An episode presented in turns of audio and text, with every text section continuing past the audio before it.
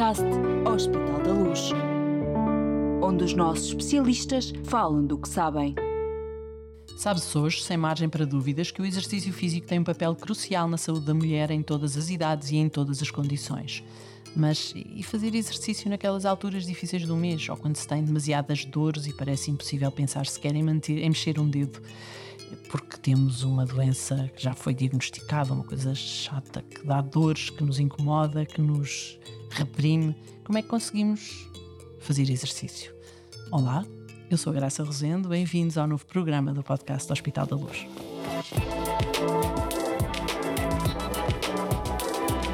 Sportcast, com os nossos especialistas em exercício, saúde e performance. Já lá vai o tempo, e era o tempo das nossas mães e das nossas avós, claro, em que estar com o período menstrual significava não poder tomar banho, não poder fazer ginástica na escola, não poder ir à praia, era um tormento.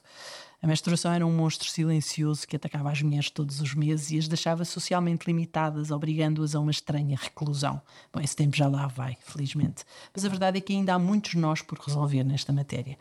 Falamos, como já se percebeu, de exercício durante o ciclo menstrual e também dos constrangimentos ao exercício provocados pelas dores menstruais que têm origem em doenças como a endometriose e a síndrome dos ovários poliquísticos. Olá, Mafalda, bem-vinda ao Sportcast. Obrigada por ter aceitado o nosso convite. Olá, Graça, é um prazer estar aqui a participar no podcast. Mafalda Antunes é a nossa convidada especial deste episódio do Sportcast, o podcast do Hospital da Luz sobre exercício, saúde e performance. É fisiologista no Hospital da Luz de Lisboa e especialista na avaliação e prescrição do exercício para as mulheres, seja qual for a sua condição. É por isso a pessoa certa para responder a esta dúvida de base, não é? Mafalda, dores menstruais e exercício físico são compatíveis? São sim, Graça.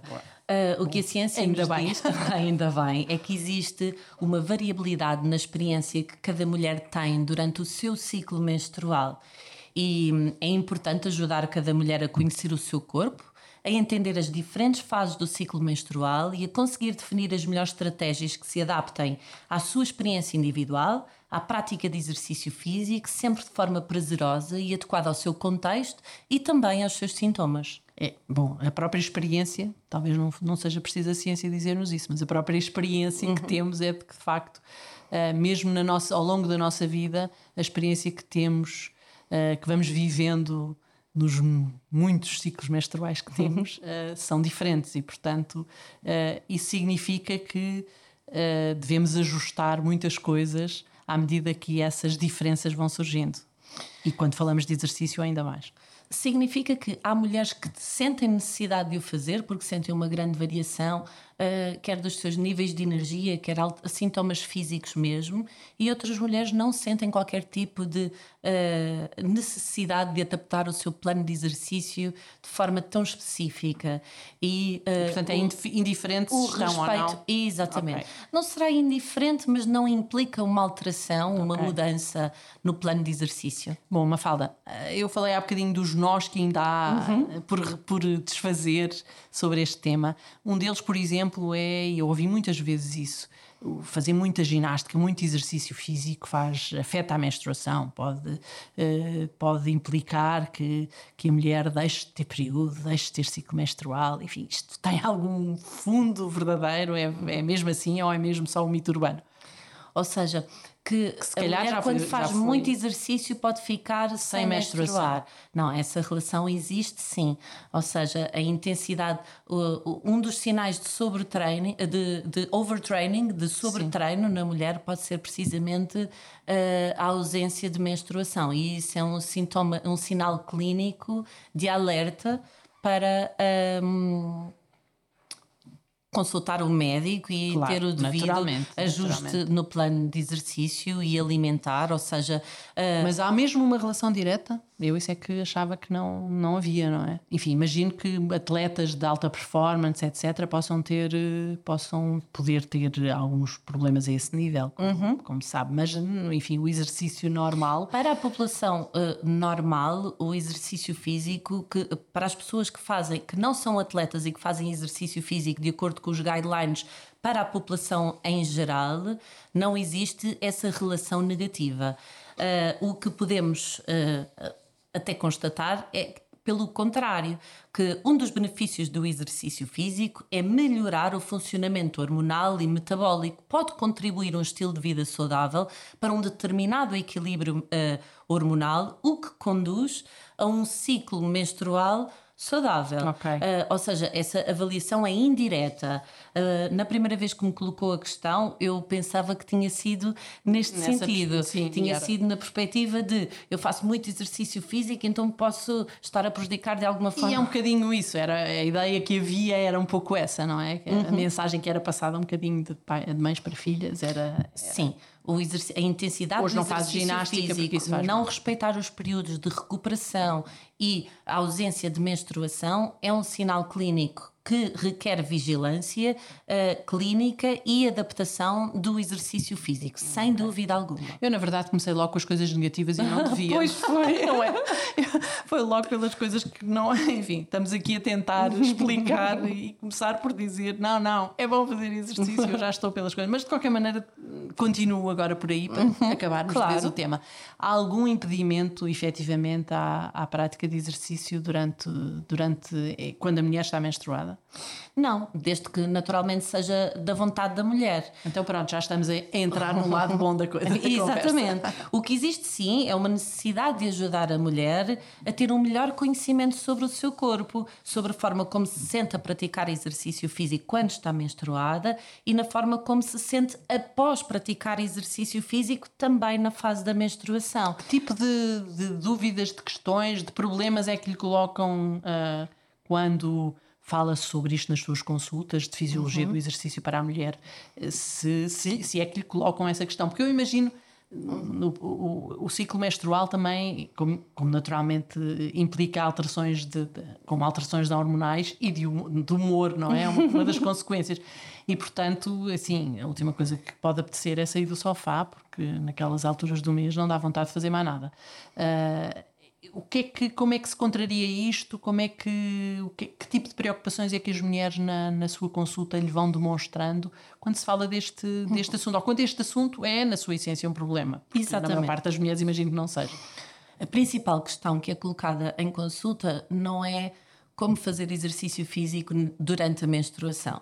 A principal questão que é eh, colocada em consulta é a necessidade da mulher entender que o, existe, funciona num, num, relógio biológico interno numa base de um mês, que varia ao longo do mês e que tem diferentes sintomas que uh, tornam o exercício físico mais difícil, mais exigente ou que até sente alguma melhoria no seu desempenho físico uh, nas diferentes fases e não só na fase da menstruação em si.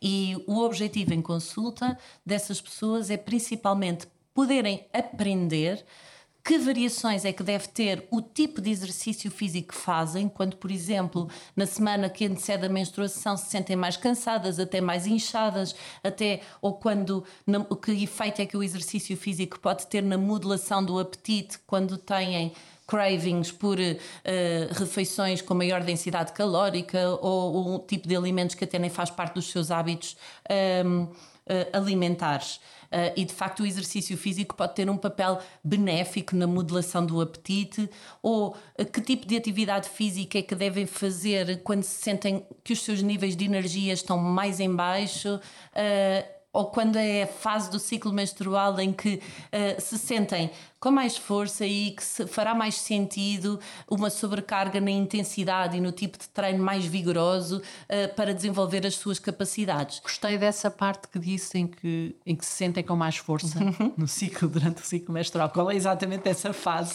É na altura da ovulação. Que, exatamente. Que diferenças é que há durante o ciclo, durante este ciclo, que implicam, portanto, essa, essa, essa adaptação do próprio exercício na mulher. Uh, essa questão remete-me para o que lhe disse inicialmente. Nem todas as mulheres sentem esta variabilidade do ciclo okay, menstru menstrual, ou seja, eu não tenho uma resposta para lhe dizer. Na fase uh, ah, A deve fazer isto, sim. na fase B deve fazer aquilo. O que existe é a necessidade de mostrar às mulheres que sentem essa, varia essa variação, que não estão sozinhas, identificar sinais de recorrência, de acordo com a naturalmente com a etapa da vida em questão, com o plano de exercício, com o tipo de exercício físico que praticam e ensiná-la a ajustar desde o tipo de atividades, eventualmente a hora do dia a que pratica exercício físico, por exemplo naquelas alturas em que a mulher se sente com baixos níveis de energia, em que não apetece mesmo uh, recolher, descansar, uh, evento, e, uh, por exemplo, uma mulher que pratica exercício físico ao final do dia, se calhar um ajuste na hora e durante essa Faz fase do ciclo fazer exercício físico de manhã e não deixar para o final do dia, que até tem tempo, mas é quando os níveis de energia baixam abruptamente, poderá fazer uma diferença relevante em manter a frequência de exercício físico, manter os seus hábitos e manter, acima de tudo, a sensação de bem-estar que proporciona o facto de ter feito exercício físico. Isso não quer dizer que a mulher mude todo o seu exercício Isso para mesmo. amanhã. É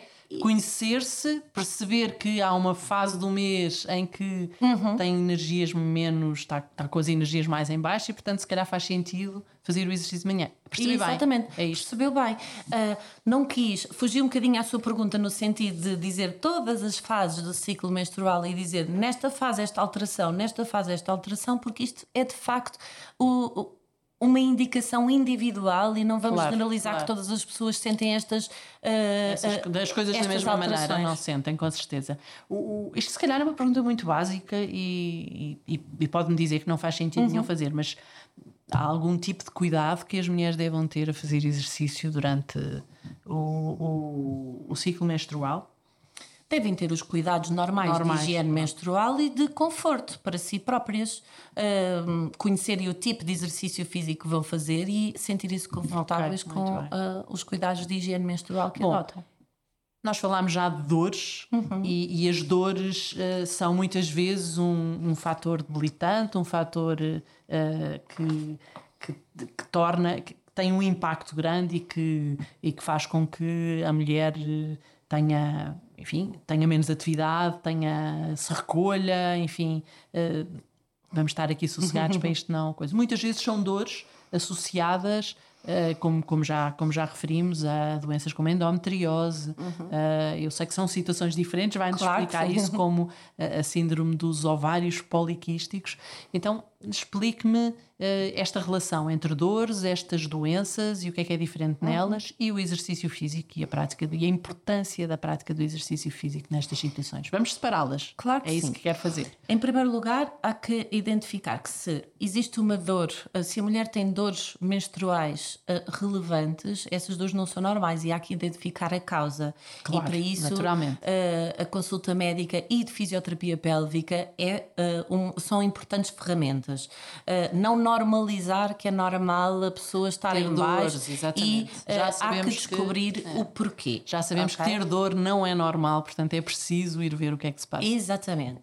Em relação aos benefícios do exercício físico na endometriose, que uh, a Graça referiu, embora o exercício físico não seja de toda cura para a endometriose, pode ajudar a aliviar os sintomas e a melhorar a qualidade de vida da mulher com esta patologia e é por isso uma boa medicina que atua no alívio da dor, precisamente na melhoria da circulação sanguínea, na redução do stress e dos estados de ansiedade e também nos estados depressivos que muitas vezes são associados Exatamente. a esta patologia. Uhum. E a prática de exercício físico é um comportamento primário que contribui para o equilíbrio hormonal, melhorando a sua função. E por essa razão, já que falamos deste benefício do exercício físico, pode melhorar a condição desta patologia da mulher com endometriose. Portanto, não é uma. E já me corrigiu nessa matéria, não é questão da dor e do exercício serem compatíveis, é mesmo um benefício o exercício em situação de dor e têm, têm, podem e devem ser compatíveis. Exatamente, exatamente. E é necessário ajudar. A dor, de facto, pode ser um entrave, assim como a percepção da dor, porque dor e percepção da dor são duas coisas diferentes, não é? Às vezes, uma coisa que me dói muito não é muito grave, e às vezes, uma coisa que, não dói, que me dói pouco e que eu não dou muita importância, ela até requer alguma Sim. atenção. Uh, mas o que sabemos é que o exercício físico tem benefício nesta, nesta relação com o corpo e no alívio da dor. É uma estratégia não farmacológica okay. e por isso. E, e também, já falou disso, também tem benefício na regulação, enfim, uhum. não farmacológica, mas na regulação do equilíbrio, da, hormonal. do equilíbrio hormonal. E isso é uma coisa muito importante na, no, no, no SOP, ou na SOP, nunca sei dizer bem, mas é na, síndrome, na síndrome dos, dos ovários, ovários poliquísticos, que existe, é, enfim, é uma patologia que existe precisamente e que resulta da desregulação hormonal, se é que eu percebi bem o que, o que é. Sim. é não é? Então explique-me lá a importância do exercício. Então, o exercício físico na SOP tem um papel determinante na melhoria da sensibilidade à insulina. Uh, na regulação da glicemia e no controle do peso, o Portanto, que contribui para uma regulação hormonal da SOP. Ou partimos seja, aqui do princípio que as mulheres que têm um diagnóstico de SOP já sabem do que, o que é que a Mafalda está a referir-se, porque senão eu vou ter que lhe pedir para se explicar melhor. Exatamente. Então, o síndrome dos ovários poliquísticos, regra geral, está associado a outras uh, questões, ou seja, uh, a uma resistência à insulina, a uma desregulação dos níveis de açúcar do sangue e a uma dificuldade na gestão do peso. Okay. Estes são alguns dos sintomas das mulheres com síndrome dos ovários poliquísticos. E o exercício físico regular é eficaz na melhoria da sensibilidade à insulina, é uma boa estratégia a para peso, a gestão do peso e para, para, a, para a gestão do peso e para ajudar as pessoas a manterem-se fiéis ao plano alimentar que precisam de, de, que é mais indicado para si nestas condições desta patologia. Oh, oh. E por isso é bom para a regulação hormonal, ou seja, porque todos estes fatores que o exercício físico impacta uh, em simultâneo é quase como se fosse um polipil, não é? Sim, exatamente, exatamente. Mas fala. Eu ficava aqui a fazer uma série de perguntas, mas, mas há uma importante, e antes de, de terminarmos aqui a nossa conversa, que eu queria, que eu queria fazer-lhe. O que é que nós no Hospital da Luz temos para oferecer às senhoras que nos estiveram a ouvir uh, e, e, que as pode ajudar nesta, nesta matéria? Então, temos toda a equipa da Medicina Física e Reabilitação para ajudar as mulheres neste contexto de, inter, uh, de intervenção multidisciplinar. A mim, pessoalmente, encontrou-me na consulta de exercício, saúde e performance, tanto em sessões de avaliação como em sessões de exercício físico. Muito bem. Bom, eu li num texto escrito pela Mafalda, que está aqui connosco e publicado no site do Hospital da Luz, que compreender como o exercício pode impactar positivamente estas condições é essencial para promover o bem-estar, a saúde e a qualidade da vida da mulher. Eu acho que isto resume bem tudo o que ouvimos hoje neste podcast. Obrigada, Mafalda, pelos seus ensinamentos, pelos conselhos que aqui deixou, foram preciosos. Obrigada, eu, E atenção, contamos consigo para que venha cá outra vez e, e falemos outra vez do tema da saúde da mulher e do exercício certo para cada uma de nós. Bom, e quanto a si, que esteve desse lado a ouvir-nos, prometemos voltar em breve com mais episódios do Sportcast, um podcast do Hospital da Luz que está já disponível em todas as plataformas de streaming de áudio e também no YouTube. Subscreva e siga-nos. É só pesquisar pelo podcast Hospital da Luz. Até breve!